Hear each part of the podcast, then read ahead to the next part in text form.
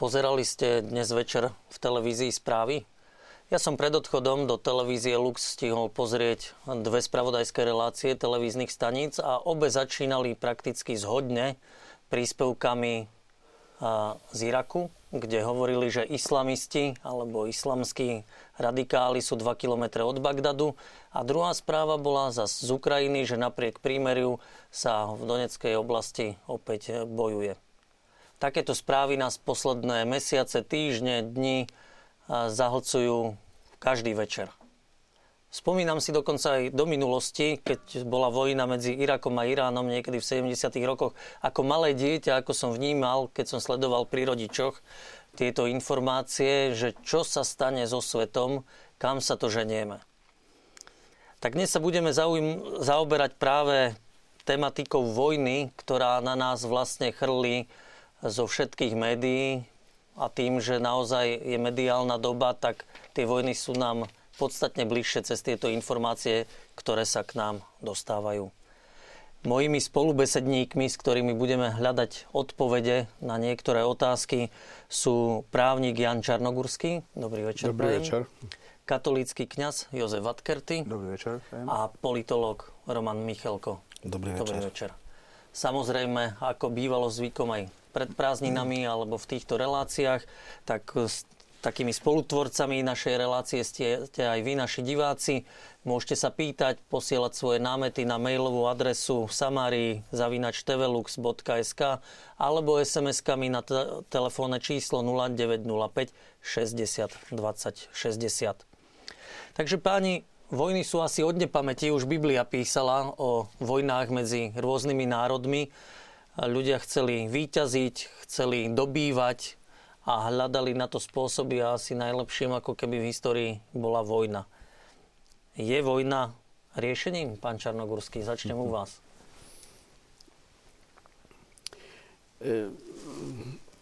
Kresťanská katolícka náuka vypracovala koncepciu spravodlivej vojny a tak najdokonalejšie to rozpracoval svätý Augustín, svätý Tomáš Akvinský.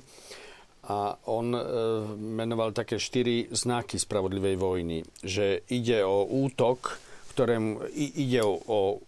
nespravodlivý útok, proti ktorému sa inak nedá brániť ako teda obranou, čiže vojnou.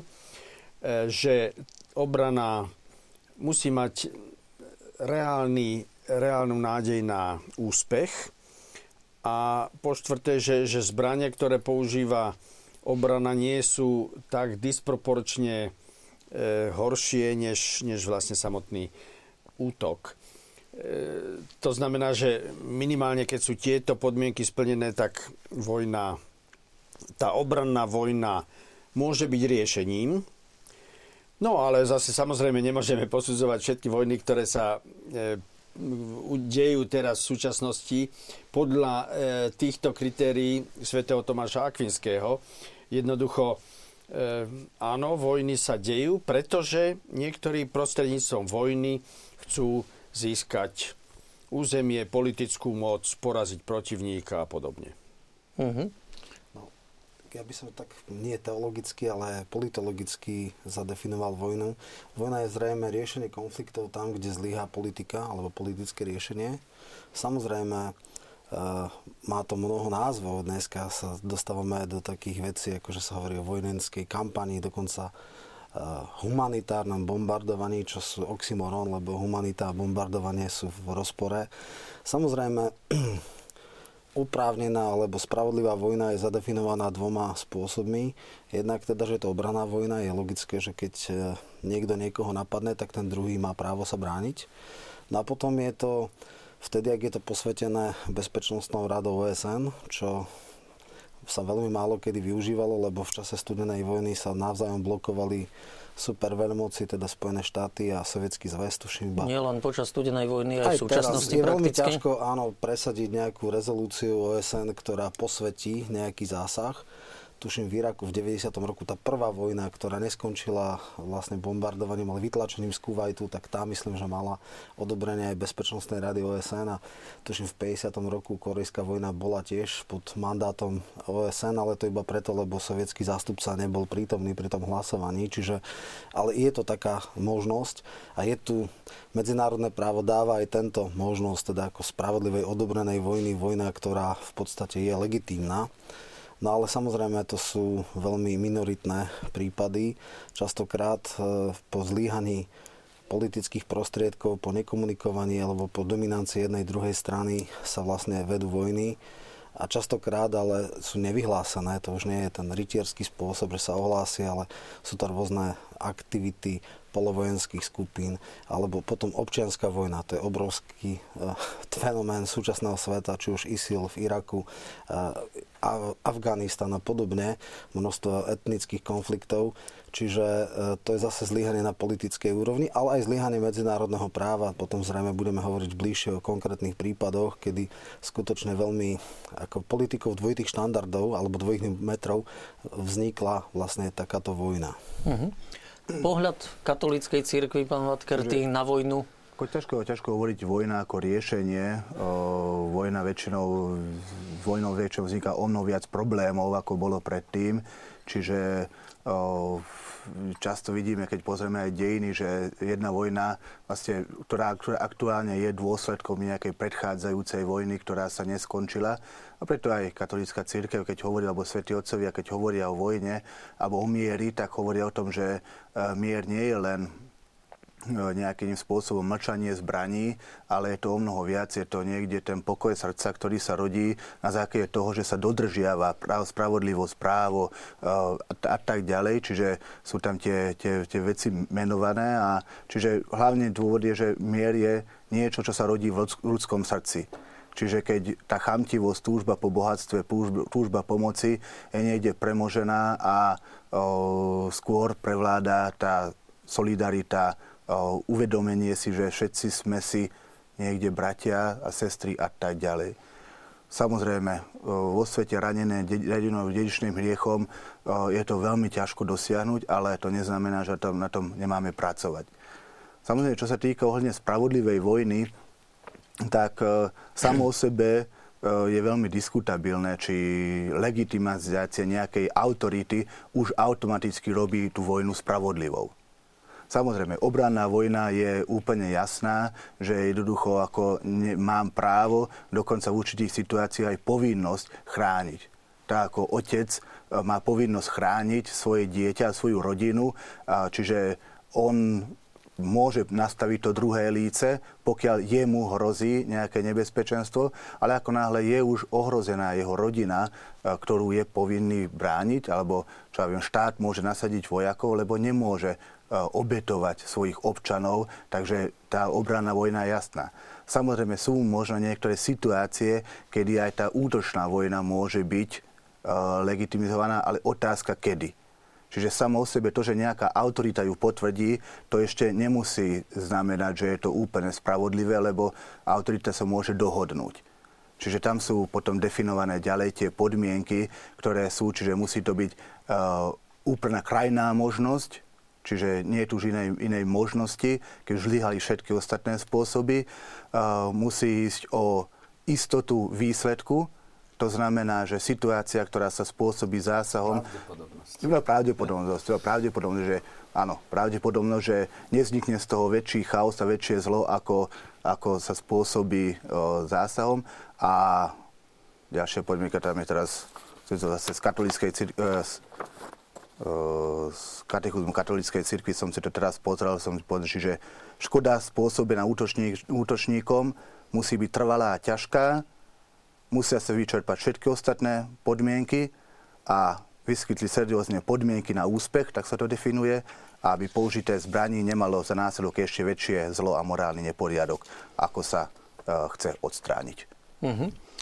A zaujalo ma to, čo ste povedali zhruba v strede toho vášho vstupu, že vlastne kde je ten rozdiel, lebo pre mňa je prvé pri vojne, že si poviem, však v Biblii hovorí, keď ťa niekto udrie po jednom líci, nastav mu druhé. A vy teda hovoríte, že to je, platí potiaľ, kým sa to týka teda mňa ako jednej osoby, ak to dobre chápem, a ak to ohrozuje moju rodinu, alebo teda vlast, národ, štát? Spoločenstvo. Čiže toto je jeden z pohľadov, ale ďalšie rozdelenie, ktoré tam potrebujeme urobiť, je, že to, že nastá druhé líce, to neznamená, že mám byť nejaký fackovací panáčik, ktorý si urobí jednoducho, ktorý si dovolí, aby sa do neho utierali nohy. Úplne vulgárne povedané. Ale ja mám právo brániť to, čo je správne a to, čo je spravodlivé. Čiže keď už zoberieme samotného Krista pri vyšetrovaní pred Pilátom, keď ho tam, vlastne pred veľkňazmi, keď ho tam veľkňaz Sulha udrel po tvári, tak nenastaví druhé líce. Ale povedal, prečo ma biješ? Ak som odpovedal nesprávne, tak mi dokáž, čo bolo nesprávne. Ak som odpovedal správne, tak potom prečo ma biješ? Mhm. Čiže aj on sa zastal toho, čo je správne. Čiže ja môžem utrpieť, prehltnúť nejakú nespravodlivosť a skutočne veľakrát musíme, aby sme neprilievali, ale keď budem len furt prehltávať niečo, tak nakoniec tá nespravodlivosť bude tak veľká, že niekde ten konflikt vznikne aj tak. Čiže nie je medzi láskou a odpustením a spravodlivosťou nie je nepriama úmera, ale obidve potrebujeme budovať súčasne. Tu sa dostávame možno k otázke pacifizmu alebo politický epismentu, ja to znova dám do takého politologického jazyka, ale je známy citát, že na to, aby triumfovalo zlo, stačí, aby dobrí ľudia nerobili nič. To znamená, že určite neprotivenie sa zlu nie je ten správny prístup. Vieme, dneska je v historiografii veľmi diskutovaná tzv. Politika epismentu, ktorý v 20. a hlavne teda v 30. rokoch uplatňovalo Francúzsko a Anglicko voči Nemecku, vieme, k čomu to viedlo. Viedlo to k Anschlussu, teda najprv vstup do Porínia, znovu vyzbrojenie Nemecka, potom Anschluss, 15. marec 1939, teda protektorát Čechia Morava a potom nakoniec rozpútaniu vojny. Samozrejme, dneska je otázna, kedy trebalo zasiahnuť, dalo sa tomu predísť, v akom štádiu. Ukázalo sa, že tá neochota Západu príjmať ťažké opatrenia, zbrojiť a vlastne obetovať niečo na mier sa veľmi ťažko vypomstilo. Čiže to asi tiež nie je cesta. No a pacifizmus je ono môže byť v filozofickej rovine ako Tolstoj, ktorý hovoril o neprotiveniu sa zlu a rozpracoval to aj naši teda lekári a mysliteľi ako Škavran alebo Makovický, boli jeho teda učeníci alebo žiaci. Len ukazuje sa, že toto je tiež slepá ulička. Skrátka, neprotivenie sa zlu môže ísť ešte väčšiemu zlu. Takže tam treba nájsť spôsoby. Druhá vec je, či a do akej miery sa dá eliminovať nárast tohto zla politickými metodami. Preto vlastne po prvej svetovej vojne vznikla Spoločnosť národov. Bohužiaľ ukázala sa ako relatívne bezzubá, pretože mohla síce teoreticky dávať nejaké sankcie, aj to vyskúšala pri napadnutí Habešom, ale ukázali sa ako teda Taliansko, keď napadlo Habeš, že je dosť slabé, nejaké sankcie ohľadne ocele nepomohli, nezastavili diktátora. No a boli rôzne iné veci ako Brankelogov pakt, tuším v 29. roku, ktorý hovoril o tom, že konflikty sa budú riešiť rokovaním diplomaticky a nie vojnou. Tiež sa to ukázalo ako slepá ulička. Čiže je niekedy nutné skutočne použiť aj tú silu. Je otázka, či a do akej miery kolektívna bezpečnosť je reálna na to, aby zabezpečila svet bez vojen. Ukazuje sa, že nie.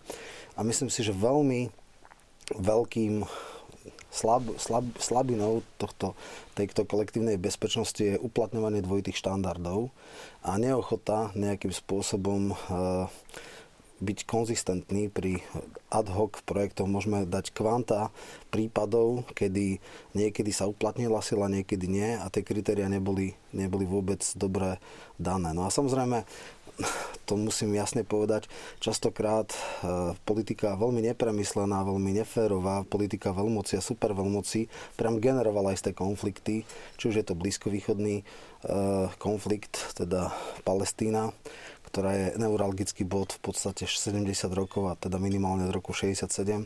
Ale napríklad aj teraz Irak a Afganistan, to je fatálne zlyhanie istej politiky a aj politiky dvojitých štandardov. No, keď vravíte zlyhanie politiky, ale rieši sa opäť len vojensky, intervenčne. A pán Čarnogurský, vás by som možno poprosil, či sa viete zamyslieť, ak sme rozobrali prvých 15 minút niečo z teórie vojny, a vy ste prvý spomenuli ten pojem spravodlivá vojna.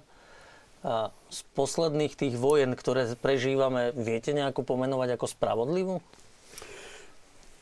Podľa toho, čo čítame o tom, že ako ten islamský kalifát, čo je... Levanta a tak. No áno, čo už zabral časť Sýrie a Iraku. No ako zabíja, mučí, znásilňuje ženy a podobne na tých územiach, ktoré zaberie. Tak ja si myslím, že proste každý boj proti týmto armádám tohto kalifátu je spravodlivá vojna. Ale je zaujímavé, že napríklad ľudia, ktorí tam žijú na tom území, tí nemajú silu sa brániť. Tí sa nebránia. Armáda v Iraku a v Sýrii je slabá. A vlastne ale... tí domorodí v úvodzovkách obyvateľia utekajú. No tak útek je riešenie. Útek je riešenie, ale niekedy sa ten útek nedarí, alebo tam sú, myslím, obkolesení na nejakom vrchu z tých jezídí, alebo ako. A im hrozí naozaj proste zabitie. A dokonca ani prestúpenie na islám, keby sme dokonca až túto krajinu polohu brali, tak nie je riešením, pretože no napríklad, keby rodina prestúpila na islám, tak ak má dievča, tak jej ho môžu zobrať do harému. A chlapca môžu zobrať do armády, alebo čo je to, proste bojovať za takéto zločiny. Čiže tam ozaj ani prestúpenie na iné náboženstvo by nebolo riešením, no tak tam jedine proste bojovať. No dobré, oni nebojovali. Teraz vlastne intervenuje medzinárodné spoločenstvo. No ani to by som nepovedal. Medzinárodné spoločenstvo, aj keď bez mandátu Bezpečnostnej rady, leteckým, začali to Spojené štáty, začínajú sa pridávať ďalšie štáty. Nerozhodol vlastne o tom, že by to mala byť spravodlivá vojna, žiaden orgán. Ale veď svätý Tomáš Akvinský nežiada, aby Bezpečnostná rada OSN rozhodla o veci. Tam sa o žiadnom orgáne nehovorí. Tam sa hovorí o morálnych a prípadne až mocenských kritériách, ktoré buď sú dané, alebo nie sú dané. A toto také formalizovanie, až by som povedal byrokratizovanie, rozhodovanie, to už isté, že je to plodom tejto novej doby, aby sa zjednodušilo rozhodovanie o tom, že čo je spravodlivá vojna a čo nie je spravodlivá vojna. Ale veď Američania za posledných 20 rokov ani jednu vojnu neviedli so súhlasom Bezpečnostnej rady. No tak potom a o čom hovoríme? To v poriadku, že skrátka jeden štát sa postaví, alebo 10 štátov a pomenuje, že toto je náš nepriateľ? Poďme na neho zaútočiť? No, z hľadiska medzinárodného práva to nie je v poriadku. Uh-huh. Ale stále musíme kolísať tak trochu medzi formálnym medzinárodným právom a mravným posudzovaním, že či nejaká vojna je spravodlivá alebo nie je spravodlivá. Tak z hľadiska ako formálneho medzinárodného práva, opakujem, no žiadny, nespomínam si, že by ktorákoľvek vojna, ktorú viedol Západ, za posledných 20 rokov bola odobrená Bezpečnostnou radou, čiže z toho hľadiska, že by bola ani nie, že spravodlivou, ale nebola by porušená... medzinárodným právom. Áno, posvetená medzinárodným právom, nebola. V roku 90... ale to už je viac ako 20 rokov. Áno. Toto ostatné... No pozrite sa, to už by sme zachádzali príliš ďaleko, nad rámec tejto diskusie, ale ale veď predsa aj tento kalifát vznikol tak, že vlastne ho podporovali Američania, aby bojoval proti Asadovi v Sýrii. To je ďalší problém, že tých, ktorých podporujú niektoré krajiny, sa potom obrátia proti ním. Ešte Afganistan, tam bola tiež teda na zásah bezpečnostná rada. Áno, tá prvá. Áno, no ale ja by som k tomu troška viac, lebo princípy tejto vojny, alebo podhubie... Nie, v 2001 v podstate po dvojičkách bolo výsadok. Takže to určite... 14. Tak ne, 20 rokov to nie je. Dobre. No, predovšetkým si treba, keď hovoríme o tejto ISIL, teda islamský kalifát v Sýrii a Levante, teda tam si treba uvedomiť, že to je dôsledok absolútne nešťastnej a veľmi nespravodlivej politiky Spojených štátov v Iraku, ktoré podporovali v podstate diktátora Nuri al-Malikiho, ktorý bol šít a robil absolútne sektárskú politiku proti sunitom. A vlastne ISIL to je odpoveď sunitov na túto politiku. To znamená, niekedy, to nie je ani o tom, že by chceli krstiť kresťanov. Oni, najväčší nepriatelia tohto kalifátu nie sú kresťania, alebo neviem, nejaký ortodoxná cirkev maroniti, alebo tí, čo tam žijú, ale sú to buď teda jezidi, čo je špeciálna sekta Kurdov, alebo sú to práve šítski moslimovia. Čiže to je ako keby konfesná vojna. Ale prečo je to tak? Pretože jednoducho v priebehu dvoch volebných období nechali Spojené štáty svoju bábku robiť absolútne nešťastnú, veľmi nepoctivú a neslušnú politiku, keď vytlačoval všetkých mocenských pozícií značnú časť obyvateľstva, v armáde všade možné, a viedlo to k rozvratu. Samozrejme tam... Čiže politická chyba, dá sa povedať. Ťažká politická chyba, dlhodobo tolerovaná, dlhodobo podporovaná. Čiže dneska, ak si zoberie, že Spojené štáty majú takú politiku, že kašleme na to, aký je to diktátor, čo robí, pokiaľ nás posluchá alebo presadzuje naše záujmy, tak sa nemusí bať ničoho, ani vlastných občanov. Hej? No a ten kalifát, tam si treba uvedomiť ešte jednu vec.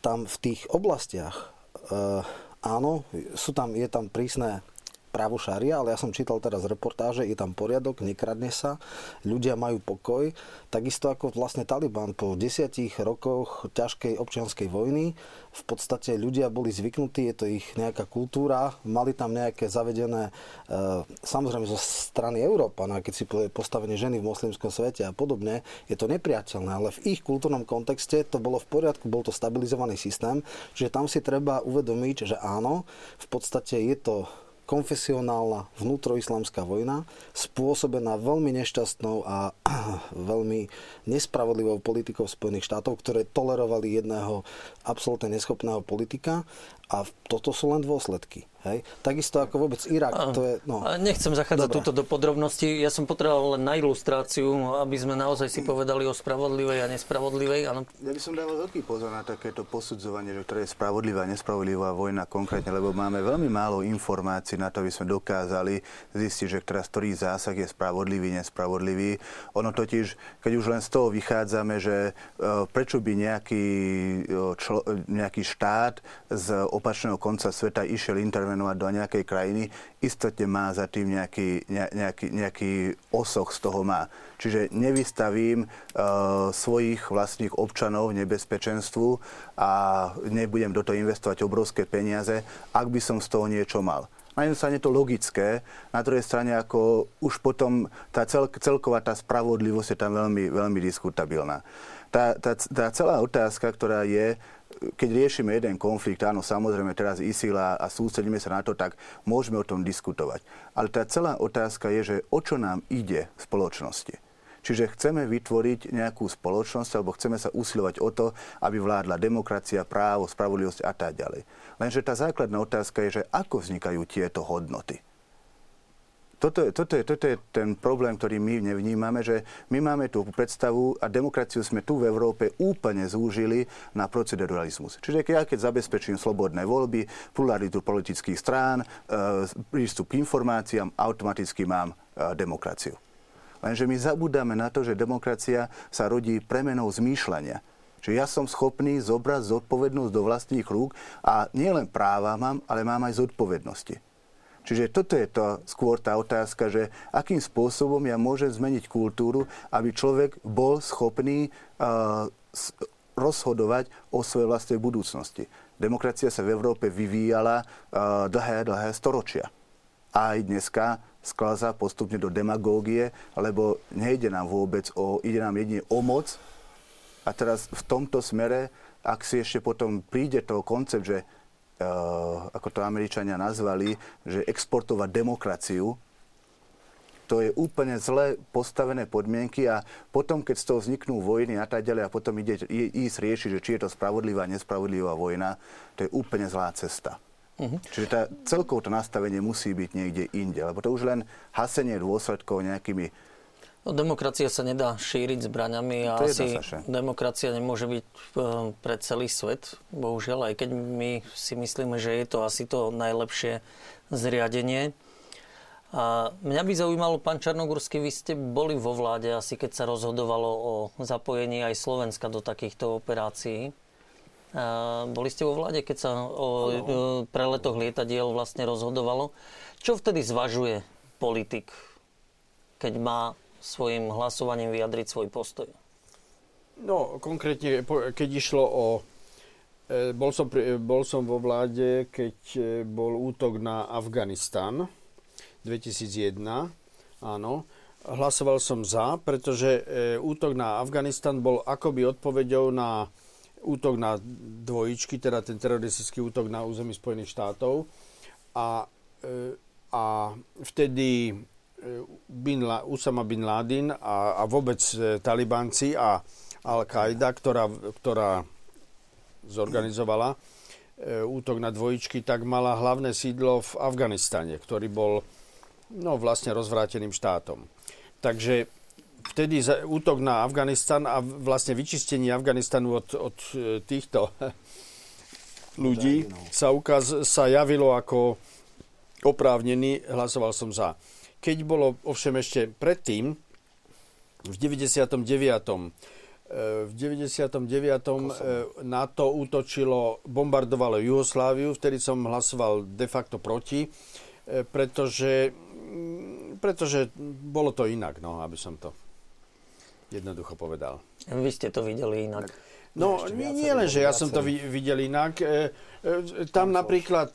Tam napríklad, akože vtedy to odôvodňovali útok tým, že v obci Račak našli masový hrob a prisudzovali to tým srbským vojakom.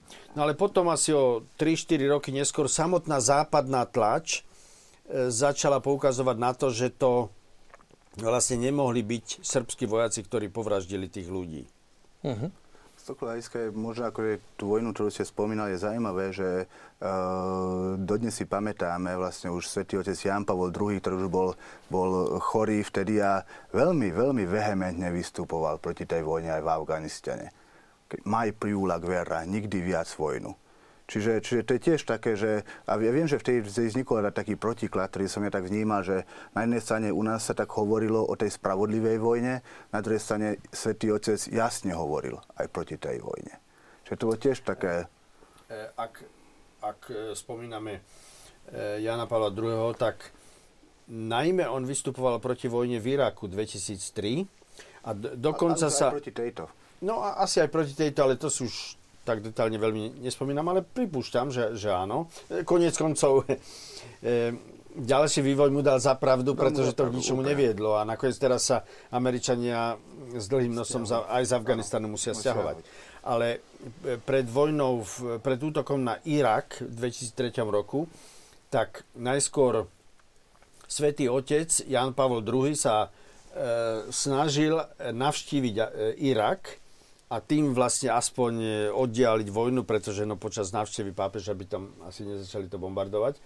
Ale to potom pod silným politickým tlakom Západu sa mu to nepodarilo ísť na návštevu do Iraku, ale prijal irackého viceprezidenta alebo ministra zahraničných vecí Tariqa Aziza, áno.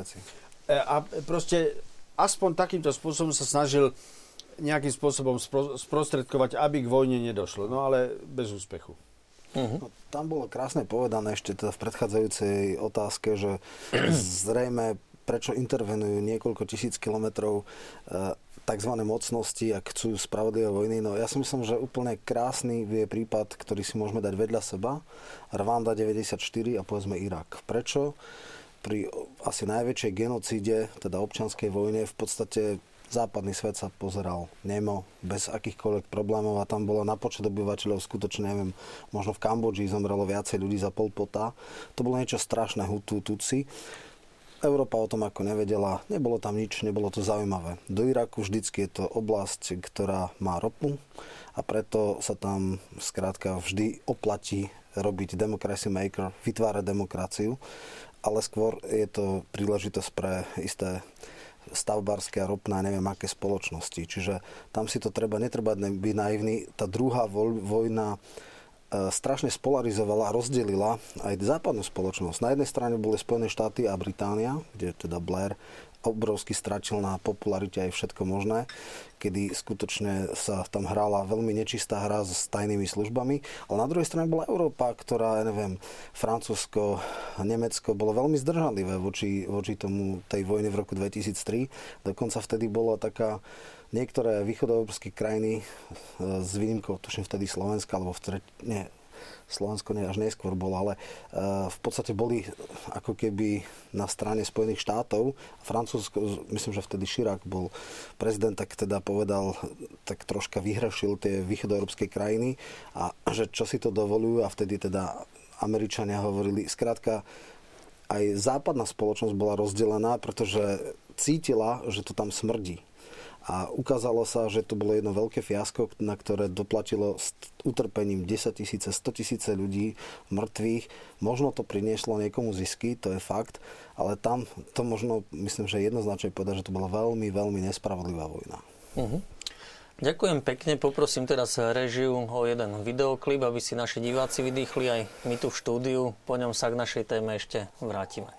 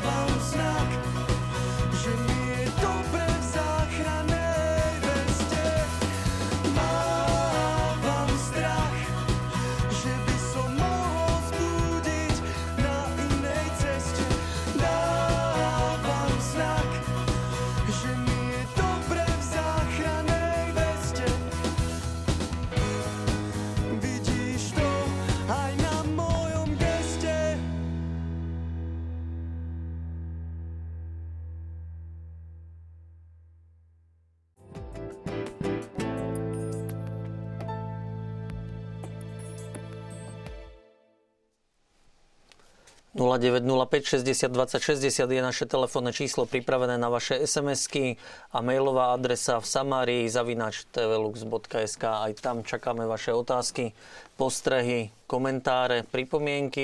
Jedna SMS-ka prišla, také konštatovanie našej divačky Evy z Nových Zámkov, ktorá vlastne vychádza z toho, čo tu bolo povedané. USA vycvičili mnohých vojakov a teraz sa to otočilo proti ním. Amerika je presvedčená, že má robiť policajta, právo robiť policajta na celom svete. Môže byť jeden štát tak považovaný za policajta? Môže sa sám seba považovať za policajta? Či je to zjednodušené videnie? No tak môže sa, pretože on si to dokáže vždy odôvodniť tým, že to je vlastne, že robí dobro a v tom smysle, že je to jeho povinnosť. No, nerad by som teraz zachádzal do detailov, že do akej miery. No, povedzme teraz, keď Spojené štáty bombardujú tých ISIL, ten islamský kalifát, no tak povedal by som, ja s tým súhlasím osobne. Až na to, že bombarduje to aj v Sýrii a vzhľadom na to, že oni na jednej strane, Američania, bojujú aj proti kalifátu, aj proti sýrskej vláde, tak je otázka, že kedy začnú bombardovať, kedy to bombardovanie posunú, čo ja viem, 5 kilometrov ďalej a už to bude sýrske mesto. Uh-huh. A je potreba, aby to bolo práve že vyvážené, aby tých policajtov nejakých svetových bolo viac, možno práve tá Bezpečnostná rada OSN?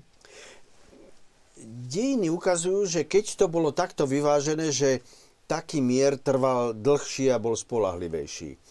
No, klasickým príkladom je po napoleonských vojnách Viedenský kongres, ktorý založil Svetú alianciu a ten mier vydržal 100 rokov. Ale bolo tam 5 štátov, alebo koľko? Rusko, Prusko, Habsburská monarchia. Habsburská, teda Rakúsko-Uhorsko, ale aj porazené Francúzsko. A v tom bol ten princíp, ktorý sa potom už v 20. storočí nedodržiaval, že porazený štát už do organizovania mieru nezobrali víťazné mocnosti, takže porazený štát potom len čakal na to, aby sa znovu mohol ozbrojiť a mohol pokračovať, čo bol prípad Nemecka po prvej svetovej vojne. Uh-huh. Ale také rozhodnutie o vojne nemusí byť aj zároveň morálne. Nech by rozhodoval asi akýkoľvek orgán. Ťažko ako v konkrétne situácie posudzovať. Samozrejme, ten policaj, bola tá otázka na toho policajta, že väčšinou, keď Spojené štáty začnú niečo robiť, tak hneď prvá kritika, že prečo robia policajta. A zase na druhej strane, keď si zoberieme napríklad našu slovenskú mentalitu, tak u nás je skôr taká mentalita, že čo nás nepálí, nehas. Čiže žijem si vo svojom vlastnom svete a jednoducho neriešme nejaké veci. Áno, počujeme o niečom, ale kým sa nás to netýka, nerobíme nič.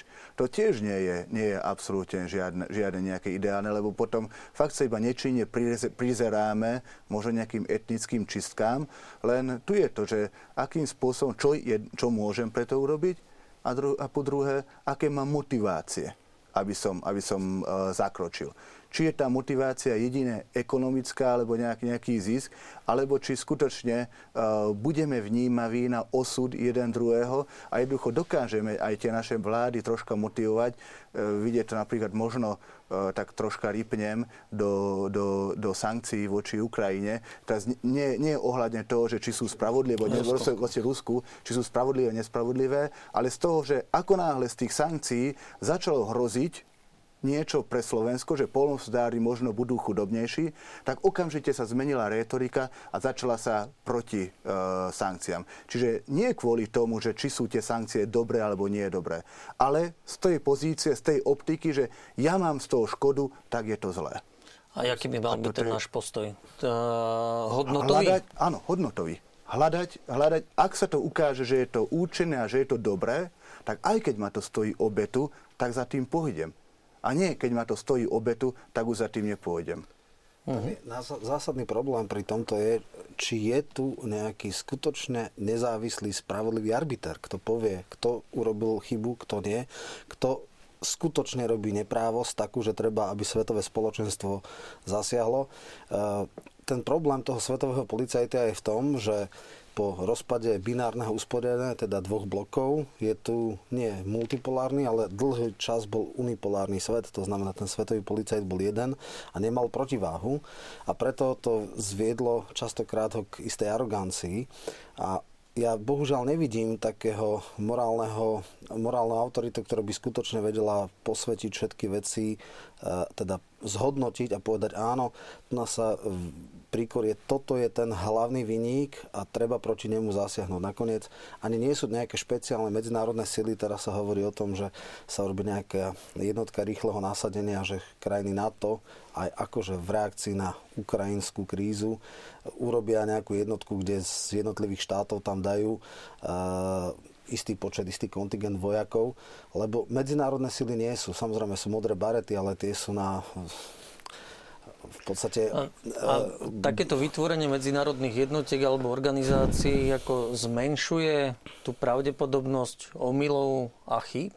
No to rozhodovanie, kde ju vyslať, je diverzifikované, lebo keby tam bola tá jednotka z 20 krajín alebo z 15, napríklad takáto jednotka by nebolo možné ju nasadiť do Iraku v roku 2003, pretože povedzme Francúzsko a Nemecko tvrdo kritizovalo to, čo sa dialo. Ale mohla by byť potom aj neúčinná.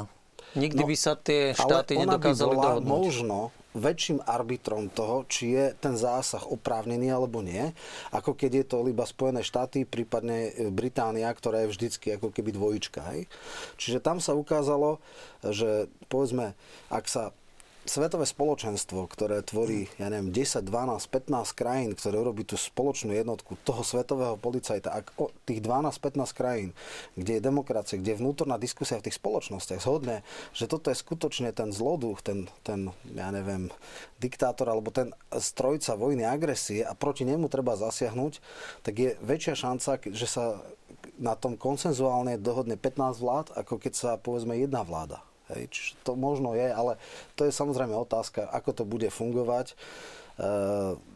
Ale bolo by to možno istým lakmusovým papierikom, že aha, tak ak sa 15 vlád dohodlo, že dajú túto jednotku rýchleho nasadenia do konfliktných situácií, tak je väčšia šanca, že taký konsenzus bol posledne ako v Afganistane a v roku 90, keď Irak išiel do Kuvajtu. Tam to bolo jasné, kto je agresor, bolo jasné, prečo tam išlo, bolo jasné, že treba zásah, lebo to bolo skoro jasné. Úplne jasné to nie je, pretože aj, ja neviem, ten Kuvajt mal tam nejaký režim, historicky to možno patrilo, bola to jedna z provincií Iraku, ale keď sa zoberú všeobecne na danom stave vtedajšieho vedomia medzinárodno-politických vzťahov, to bolo jasné.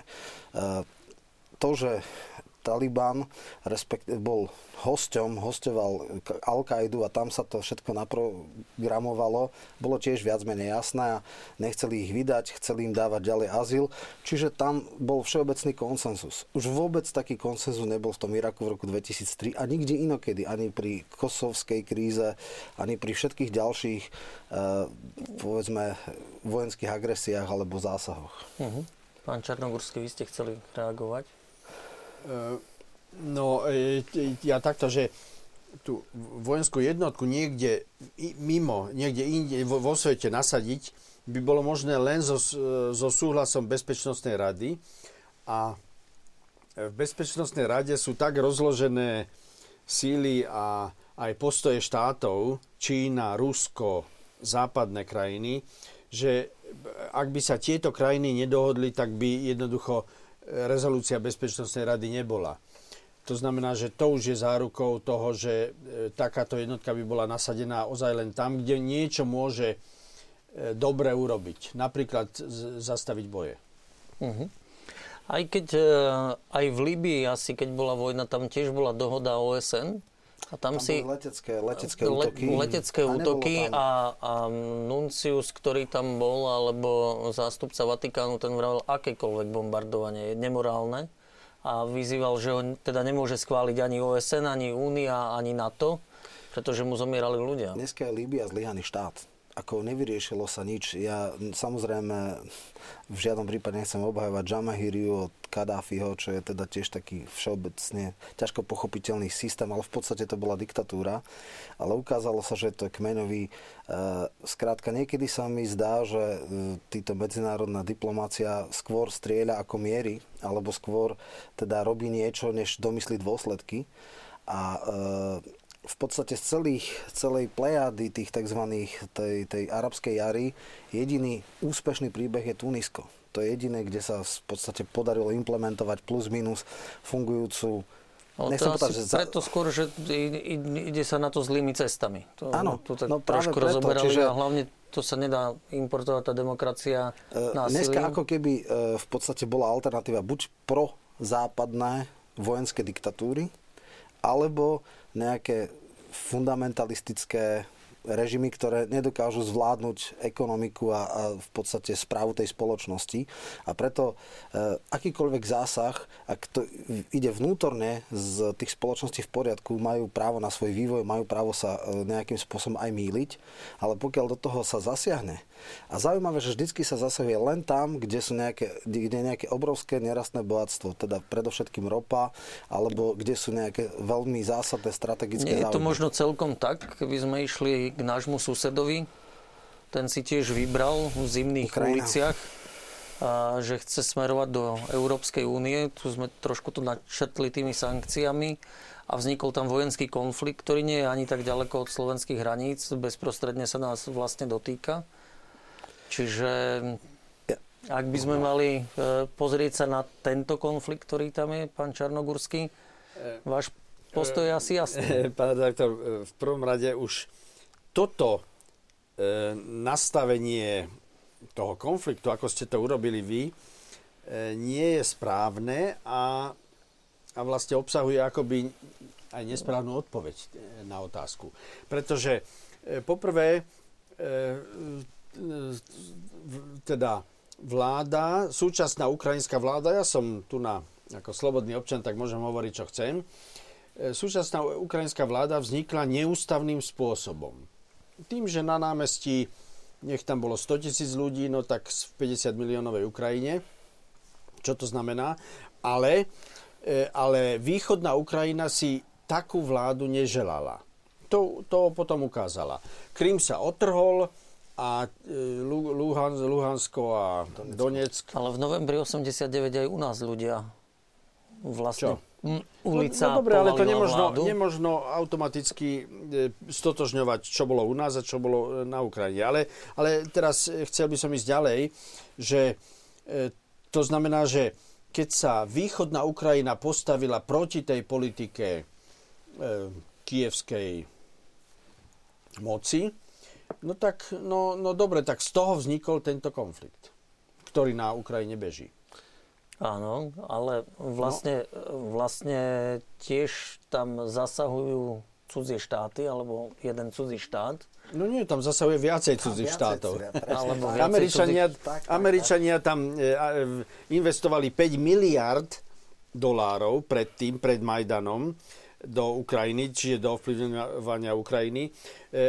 Určite taktiež. Prosím? Rusko určite taktiež. Rusko pravdepodobne taktiež. Nie, však ja teraz nejako nevynímam z toho Rusko. Hej.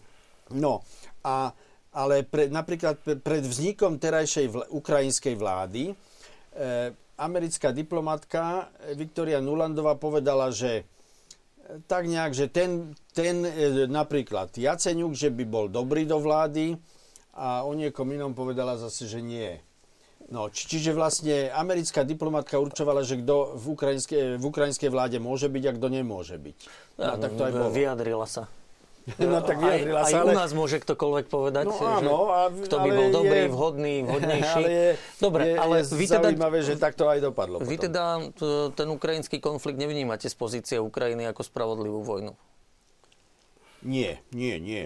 Pozrite sa, keď ukrajinská armáda alebo tie rôzne ozbrojené zložky, pravý sektor, aj Národná garda, viete, že hovorili len, že tí východňári, východoukrajinci, že robili nevládne nejaké armádu, ale veď ukrajinská vláda to robila to isté, alebo teda presnejšie, na jej strane bojovali taktiež nevládne ozbrojené zložky. A keď tie bombardovali delostrelectvom a kaťušami a podobne obytné štvrte miest, Lugansk a Donetsk a ďalších. Kramatorsk, Slaviansk. Áno, no tak to predsa nemôžno nazvať spravodlivou vojnou. A z pozície občanov týchto miest? No tak vyslovene vraždením. No, že či ich postoj a ich boj by ste vy nazvali obranným alebo spravodlivým? To teraz neviem sa k tomu vyjadriť, pretože nepoznám natoľko detailne situáciu na mieste, ale no tak, ak sa bránili proti bombardovaniu delostrelectvom, no tak povedal by som skôr, že to bolo spravodlivé. Mhm. Pán Vatkerti, vy máte aký pohľad? Ako na tento východný konflikt? Veľmi ťažko sa k tomu vyjadrovať, lebo opakujem, že máme veľmi málo informácií a tých vplyvov tam je tak strašne veľa. Vychádzajú práve z toho, že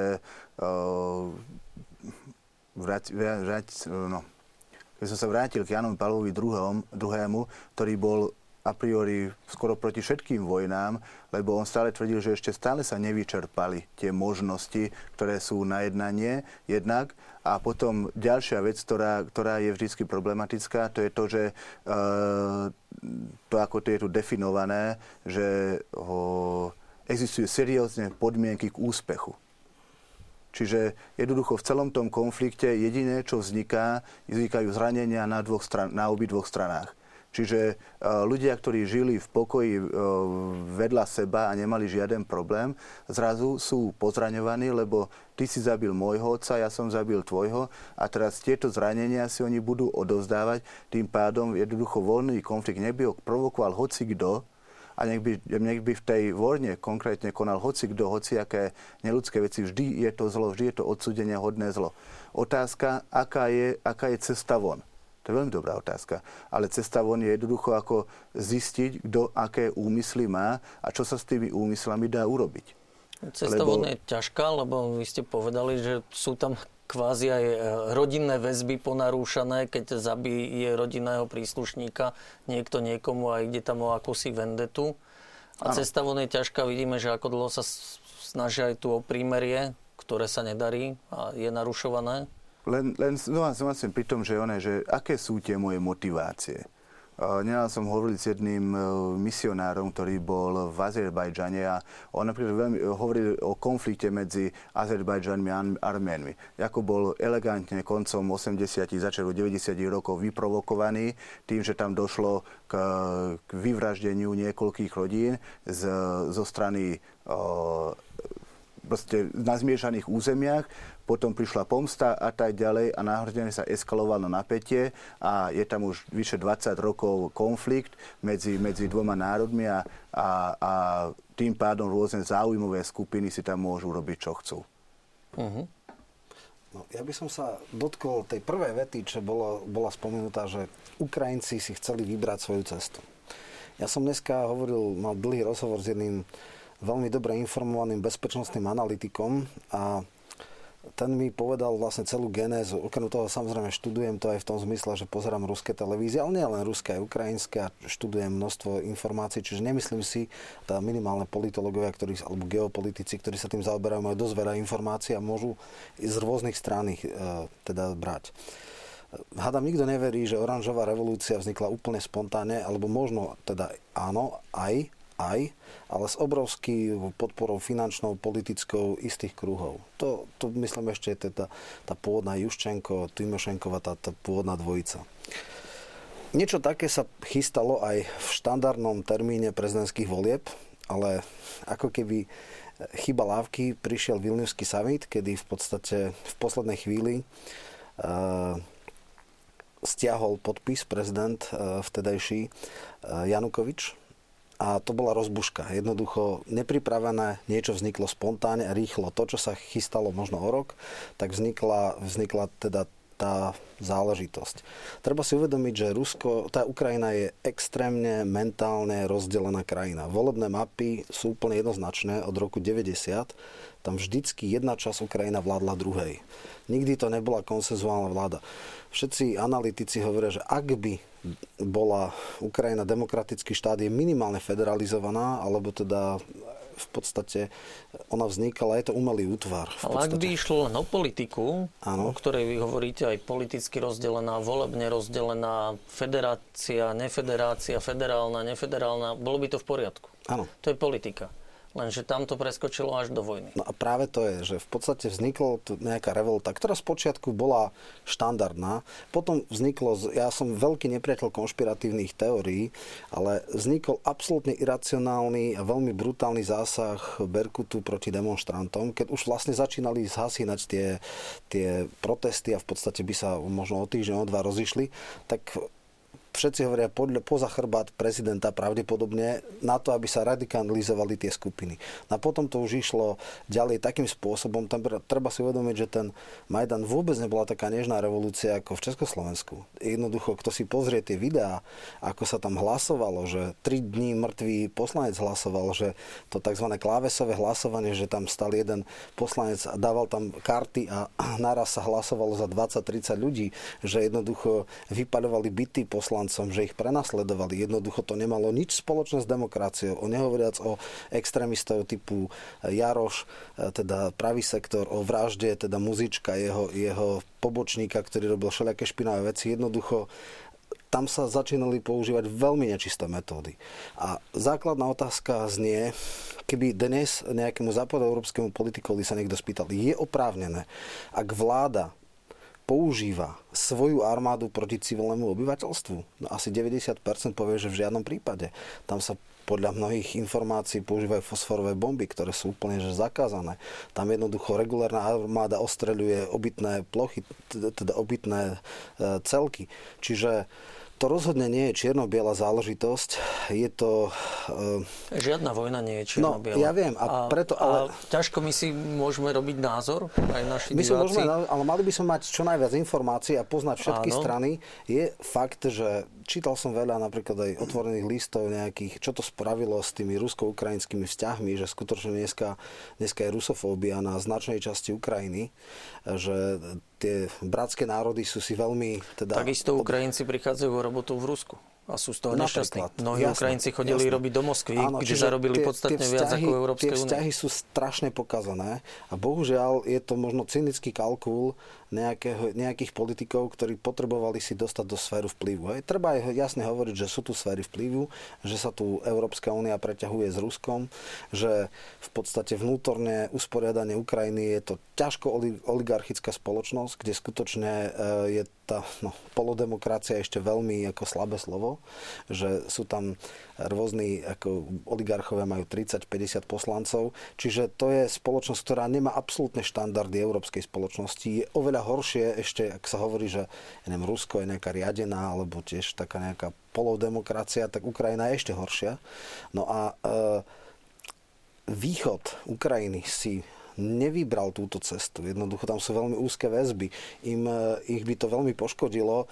Absolútna jednostranná orientácia sa na v podstate iba Európsku úniu, ktorá by im, povedzme,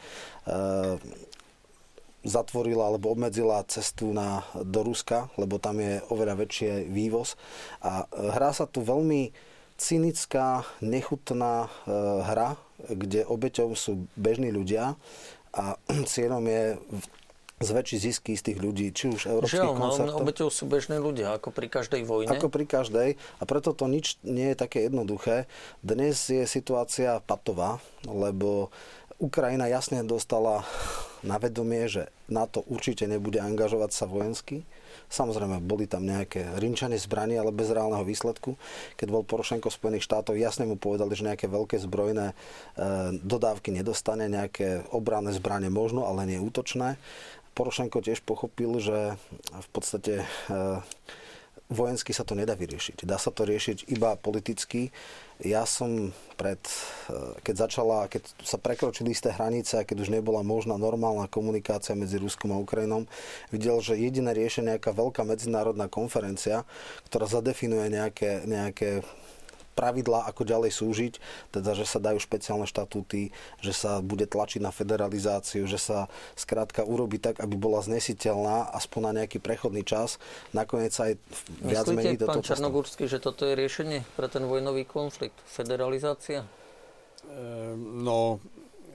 Teda bol by to krok správnym smerom. Veď To sa o Ukrajine sa to píše dávno, Američania to píšu a klasici politológie, Huntington, pred 40 rokmi, že na Ukrajine sa nedá robiť centrálna politika, najmenej politika jednej časti krajiny, či východnej alebo západnej. Ale presne Juščenko sa o to pokúšal, ale robil to, politiku západnej časti krajiny. Zhodou okolností Kravčuk a myslím, že aj Janukovič dosť v značnej miere sa to snažili vyvažovať. A teraz táto vláda úplne robí politiku západnej časti krajiny. No tak samozrejme, že to vedie ku rozpadu Ukrajiny.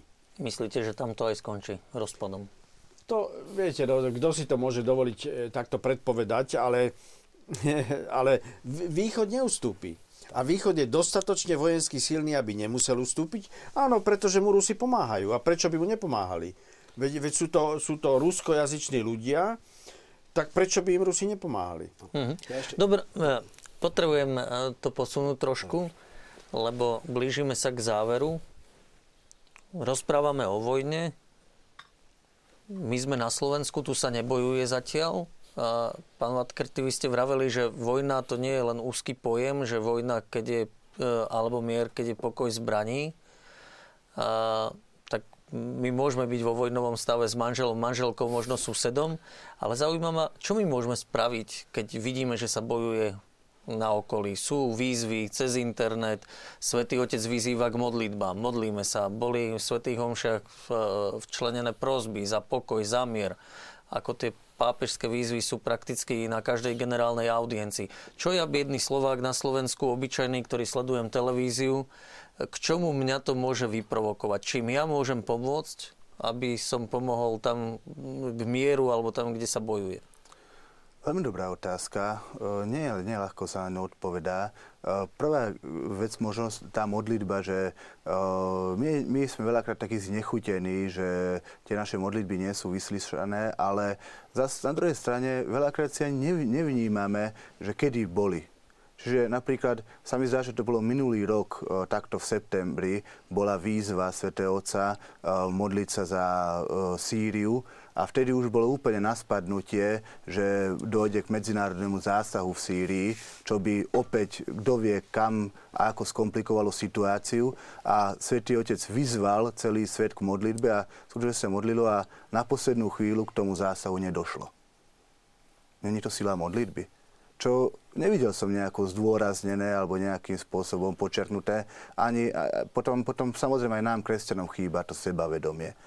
Samozrejme, to, čo potrebujeme, je byť vnímavý na situácie, vykročiť z toho nášho egoizmu a usilovať sa o angažovanosť. Samozrejme, možno s tou vojnou nič neurobíme, ale napríklad je otázka množstva utečencov. Čiže v Turecku je, neviem už koľko je to teraz, ale minulý rok bol 1,4 milióna utečencov a ide zima. A jednoducho napríklad Spojené štáty prijali 260, Veľká Británia 200 ľudí a Slovensko má kvótu 10 utečencov môže prijať za rok. A není to niekde možno porozmýšľať nad tým, že ako by sa dalo týmto ľuďom pomôcť. Aj keď ma to bude stáť niečo. My si musíme uvedomiť, že my patríme medzi tých najbohatších ľudí. Čiže tá senzibilita nie je o tom, že teraz konkrétne potrebujem zasahovať do týchto konfliktov. Na to nemáme. Ale ako konkrétne vieme tým ľuďom pomôcť, dať im nádej? Ako môžeme urobiť citlivú spoločnosť na to, aby sa poukázalo na mnohé veci? Pokiaľ sa o veciach nevie a iba sa hovorí o nejakých konšpiračných teóriách a povie si, že ja za to nič nemôžem, tak samozrejme je to také pasívne a také pritakávanie. Ale sú reálne veci. V konečnom dôsledku aj pasívny odpor, ako hovorili sme o vojne a o tom útretí po Pravom líci, tak v Spojených štátoch, v Sovietskom zväze pár disidentov, ktorí jednoducho nezobrali zbranie do rúk, a oni by sa tešili, komunisti by sa veľmi tešili, keby Solženicyn zobral bombu a niečo by vyhodil do vzduchu. Okamžite by bol odsúdený ako terorista. Ale on, čestný občan, ktorý verne dodržiava zákony, zrazu demaskuje a teraz leze nám na nervy, potrebujeme ho zbaviť, ale nemáme čo proti nemu. A ako náhle proti nemu vystúpili, tak okamžite sa ozvali aj tí ľudia. Nedalo im to, že teraz ako my ideme robiť proces proti spravodlivému človeku. Tak aký je to režim? Čiže ten nenásilný boj tých pár disidentov dokázal zmeniť mentalitu obrovského množstva ľudí. Čiže jednotlivec, ak si uvedomí svoju silu a začne pracovať správnymi prostriedkami, tak vie veľmi veľa urobiť. Uh-huh. No, aj Martin Luther King hovorí, tmu nemožno vyhnať tmou, to dokáže len svetlo. Nenávisť nemožno vyhnať nenávisťou, to dokáže len láska. A pán Michielko, také možno politologické zapojenie Slováka do toho, aby sme sa vysporiadali s vojnami? To, čo tu povedal kolega, je veľmi fajn. Isté, od nejakých všeobecných deklarácií treba prejsť aj k konkrétnemu konaniu. Problém je iba v tom, že toto sú už len liečenie symptómov a nie príčin. Hej, že v podstate máme nejakú absorpčnú schopnosť, isté my tých utečencov veľa neprijímame a istá miera solidarity by mala byť podstatne väčšia, ale to nevyrieši príčinu, prečo to vzniklo. Samozrejme, chvála Bohu, napriek tomu, že som kritický s tým Bretton Woodským organizáciám aj bezpečnostným, na to nie je Varšavská zmluva. Tam sa dá diskutovať, tam sa dá dôvodiť, tam sa môže aj nesúhlasiť. Klasický prípad je, keď bola teda bombardovanie Juhoslávie, tak my sme ako servilne, teda väčšina vlády pustila prelety, ale napríklad dlhoročný člen NATO, Grécko to zakázalo, striktne prelety, čiže napriek tomu, že to bola akcia NATO, jeden z členských štátov NATO bol proti tomu a dokonca vtedy bola Kavanová iniciatíva, že Česko ako čerstvo prijatý štát NATO chcel robiť rokovania, robil inú iniciatívu, ktorá mala zabrániť bombardovaniu, čiže aj naši politici môžu klásť isté otázky, dávať isté akcenty a byť aj nepríjemný a v podstate demaskovať, ak sa niečo deje, ak sa dejú takéto neprávosti. A sú takí? Dá sa vám, že reagujú na tieto konflikty? Či tie, teraz čo som sme povedal, spomínali? Pred istým časom som jasne povedal, že západná spoločnosť aj na to bolo veľmi tvrdo rozdelené pri tej druhej irackej vojne, kedy Francúzsko, Nemecko, stará Európa s výnimkou Británie bola tvrdo proti. Tam bolo to jasné. To bola veľmi... Čo sa týka Ukrajiny, tam je... Niektorí politici, ktorí majú viacej informácií ako bežní občania, vedia, že to také jednoduché nie je. Vedia, že je to zase... Ako cynicky sa obetujú ľudia, ľudské osudy pre zisky niektorých spoločností, ktoré povedzme chcú mať nové trhy a chcú ovládnuť tú ekonomiku. A máme za to zaplatiť my. A tam nejde iba o to, že sankcie, ako tu napovedalo, áno, ak by to bolo kryštáľovo čisté, ak by skutočne toto bolo kryštalické zlo a toto bolo kryštalické dobro, vtedy má zmysel prijať sankcie, má prijať v podstate prijať obmedzenie svojej spotreby alebo pokles rastu a neviem čoho všetkého. Ak to robíme pre správnu vec, otázka je, či to robíme pre správnu vec. A to je to podstatné. Ja sa k tomu chcem vrátiť, že ja neviem posúdiť, či tie sankcie sú správne, nesprávne. Ja som len hovoril to, že motív, prečo sme sa postavili proti sankciám, nebol ten, že sme spoznali, že je to zlo, ale preto, lebo sme si uvedomili, že nás to bude niečo stáť. A toto je tá zmena mentality a toto je to, čo je z dlhodobého hľadiska. Áno, my tých veľa učidencov nepríjmeme, ale napríklad koncepcia štátu je veľmi zle postavená. A teraz, ak by sme dokázali my zmeniť mentalitu a vnímanie, čo vlastne znamená štát, U nás sa veľmi začali po francúzskej revolúcii a tak ďalej koncepcia národného štátu. Ale v konečnom dôsledku žiadny národný štát neexistuje. Čiže my máme vlastne celé štáty postavené na niečom, čo do dnešného dňa nevieme definovať, čo je. Ako neexistujú etnické čisté štáty v Európe, až tak nie sú. To by bolo na inú debatu. Ale to sú tie hodnoty. Ak my máme spoločnú hodnotu, za ktorú sa dokážeme zjednotiť, my vieme vytvoriť fungujúci systém. Ak nemáme hodnotu, za ktorú sa dokážeme zjednotiť, my vieme vytvoriť nejakú stabilitu zbraní a nejakých konfliktov, kde jednoducho si uvedomíme, že je pre mňa výhodnejšie sa s tým dohodnúť, ako sa s tým začať mátiť a tak ďalej. Čiže na práca na tých hodnotách a na tom konsenze, prečo? Ja len chcem krátku poznámku k tomu. Bohužiaľ, dneska politika oveľa viacej ovplyvňujú záujmy než hodnoty, to je prvá vec. A druhá vec je, čo sa týka zdržanlivosti k sankcie, možno, že je to práve preto, že tí dobre informovaní politici, ktorí majú oveľa viac informácií ako bežní občania, vedia, že to smrdí, vedia, že to nie je celkom tak, ale možno nemajú ochotu alebo odvahu povedať to takto verejne, byť troublemaker na tej medzinárodnej scéne a preto teda hovoria, že je to nepriateľné a púžno. Pán Čarnogurský, váš pohľad, ako sa aktívne môžeme pozrieť, zapojiť, pomôcť mieru? To má dve roviny. Jedna rovina je praktická, že máme prakticky pomáhať, buď posielať potraviny, lieky, stany, prikrývky a neviem čo všetko na miesto, alebo keď treba prijímať utečencov, tak ich proste musíme prijať a musíme sa uskromniť prípadne až. A nezabúdajme, že po 48. roku mnoho našich ľudí utekalo na západ a utekalo cez Moravu, takže preplávali Moravu a s holými rukami len tam prišli do Rakúska a boli v rakúskych tých utečeneckých táboroch. Ale to Rakúsko im nejakú aspoň tú základnú pomoc poskytlo. Čiže v tejto prvej rovine máme byť pripravení na to. A v druhej rovine potom politicky naša vláda sa má zasadzovať za to, aby nevznikali vojny, aby boli čím skôr ukončené, aby bol medzinárodný poriadok čo najspravodlivejší. Môžeme donútiť nejakú vládu, aby bola aktívnejšia?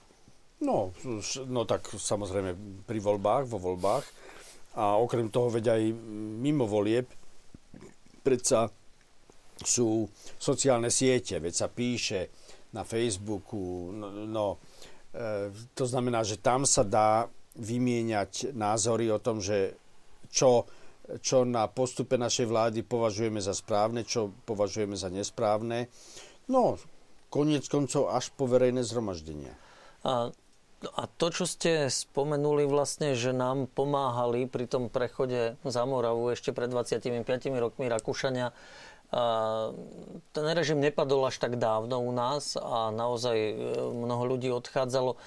Mali by sme mať takú nejakú morálnu povinnosť v sebe práve o to viac, že nám pomáhal Západ 40 rokov a že dokážeme možno ešte mnohé generácie aj sa vcítiť do toho prenasledovania, aj keď mohlo mať už aj iné formy. Áno, myslím, že tú morálnu povinnosť máme. Takto by som povedal. Tú morálnu povinnosť by sme mali tak či tak, ale z tohoto dôvodu ju máme vyššiu. No a nie sme ľahostajní? Nezdá sa vám, že sme takí, že dobre, absorbujeme to, ako sa nám jedným uchom dostáva dnu, druhým ide von? A nerád by som sa tu dostal do postavenia sudcu, keď neviem, ako to. Však vidíme veľa povedzme žobrákov po uliciach našich miest, ktorým ľudia dávajú peniaze a pomáhajú im, ako sa dá.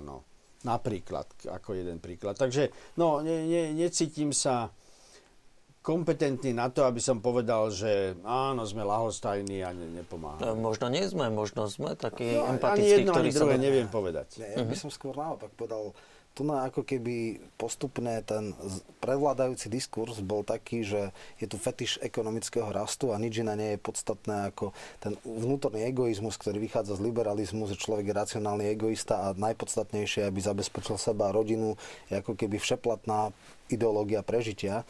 Tu je absolútny nonsens, keď sa chce nejaká vynúcovaná solidarita. Solidarita sa pomaly stala nechutným slovom alebo nejakým slovom z indexu. A to je ten najväčší problém, že jednoducho tu ako keby neboli, my sme prešli nejakou érou vývoja, kde boli veľké výzvy. Budovanie štátu, prijatie do Európskej únie, Schengenu, prijatie eura. A teraz ako keby, čo je vlastne idea nášho štátu? Prečo žijeme? Čo je vlastne nejakým takým takou víziou, ktorú chceme dosiahnuť našej spoločnosti? Dobudovať diaľničnú sieť, to je strašne málo proti tým obrovským výzvam. A preto ľudia ako keby stále boli tým konzumerizmom daní, že teda ako roztáčajte tú špirálu konzumnú, to je ako zabezpečte seba, nestarajte sa o nič iné. Áno, doba vízií skončila. V roku 1960 Kennedy povedal, že do konca 10-ročia pôjde Spojené štáty na mesiac, aj sa stalo. A obrovská infraštruktúra vedecká žila pre nejakú ideu. Chcela, samozrejme, prebehnúť Sovietský zväz v kozmickom výskume, ale na základe toho v podstate sa vzopel ten národ a jednoducho v ten jeho známy prejav, že nepýtajte sa, čo štát alebo spoločnosť dá vám, ale čo vy dokážete jej dať. Toto v posledných rokoch minimálne 10-15, kedy skutočne tí ekonómovia sa dostali ako príjm do toho diskurzu, to veľmi negatívne ovplyvňuje aj celú spoločnosť.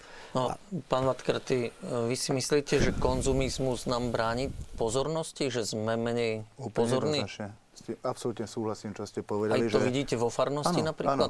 Áno. Čiže ako vôbec podstata toho, že čo robí človeka človekom, je, keď sa dokáže otvoriť a začne žiť pre niečo, čo ho presahuje. A konzumizmus sa úplne uzatvára do toho, že žijem si len preto, čo mňa teraz momentálne uspokojuje. Bez ohľadu na to, čo sa deje. A preto sa môže množstvo zla udiať, lebo jednoducho, kým sa to mňa netýka, ja to neriešim. Ale ako sa to už mňa začne dotýkať, preto potom ideme do vojny, keď mám z toho ekonomický záujem, ale do Rwandy nepôjdeme, lebo z toho ekonomický záujem nemám. To je absolútne konzumistický postoj k veciam. Ale zdá sa vám, že nedokážu ľudia reagovať na výzvy v charity, aby pomohli utečencom? Jednotlivci dokážu, ale tá mentalita celková je skôr toho, že najprv zabezpečíme seba a uspokojíme svoje vlastné potreby a potom možno. Čiže ten záujem od toho druhého človeka, áno, v mnohých prípadoch je, v mnohých situáciách je, ale ešte možno by som troška pridal k tomu, že chcieť urobiť dobro a potom dôležité je aj vedieť, čo je to dobré, čo je dobro. Čiže uspomenutý príklad bezdomovcov nemusí vždycky tá konkrétna pomoc toho bezdomovca, že mu dám peniaze, byť to najlepšie. Lebo jednoducho bezdomovec nie je chudobný na peniaze, je chudobný na ľudskosť. Nemá svoju ľudskú hodnotu a dôstojnosť, lebo ju niekde pošliapal, zahodil ju.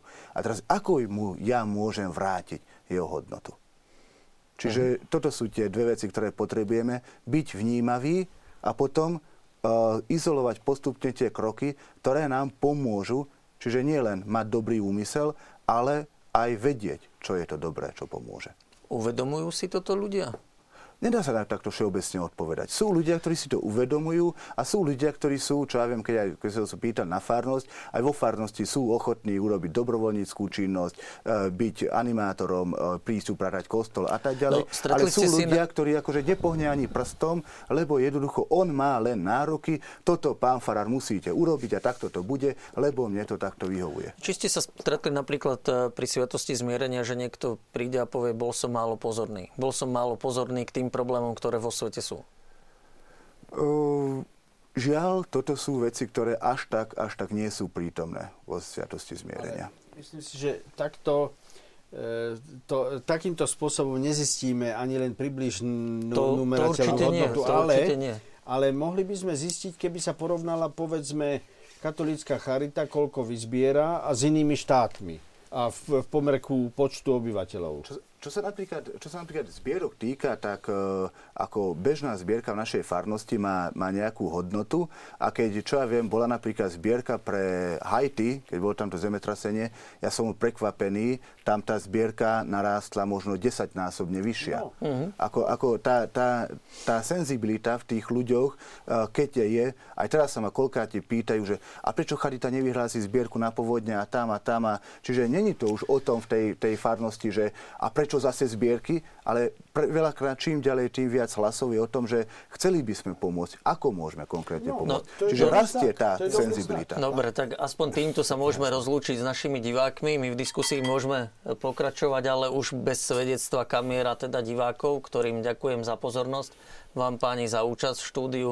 Hádam sme aspoň nejaké otázky zodpovedali a dokázali sme pomôcť našim divákom pri zorientovaní sa aj v tejto problematike. Pekný večer. Dovidenia. Dobrá noc.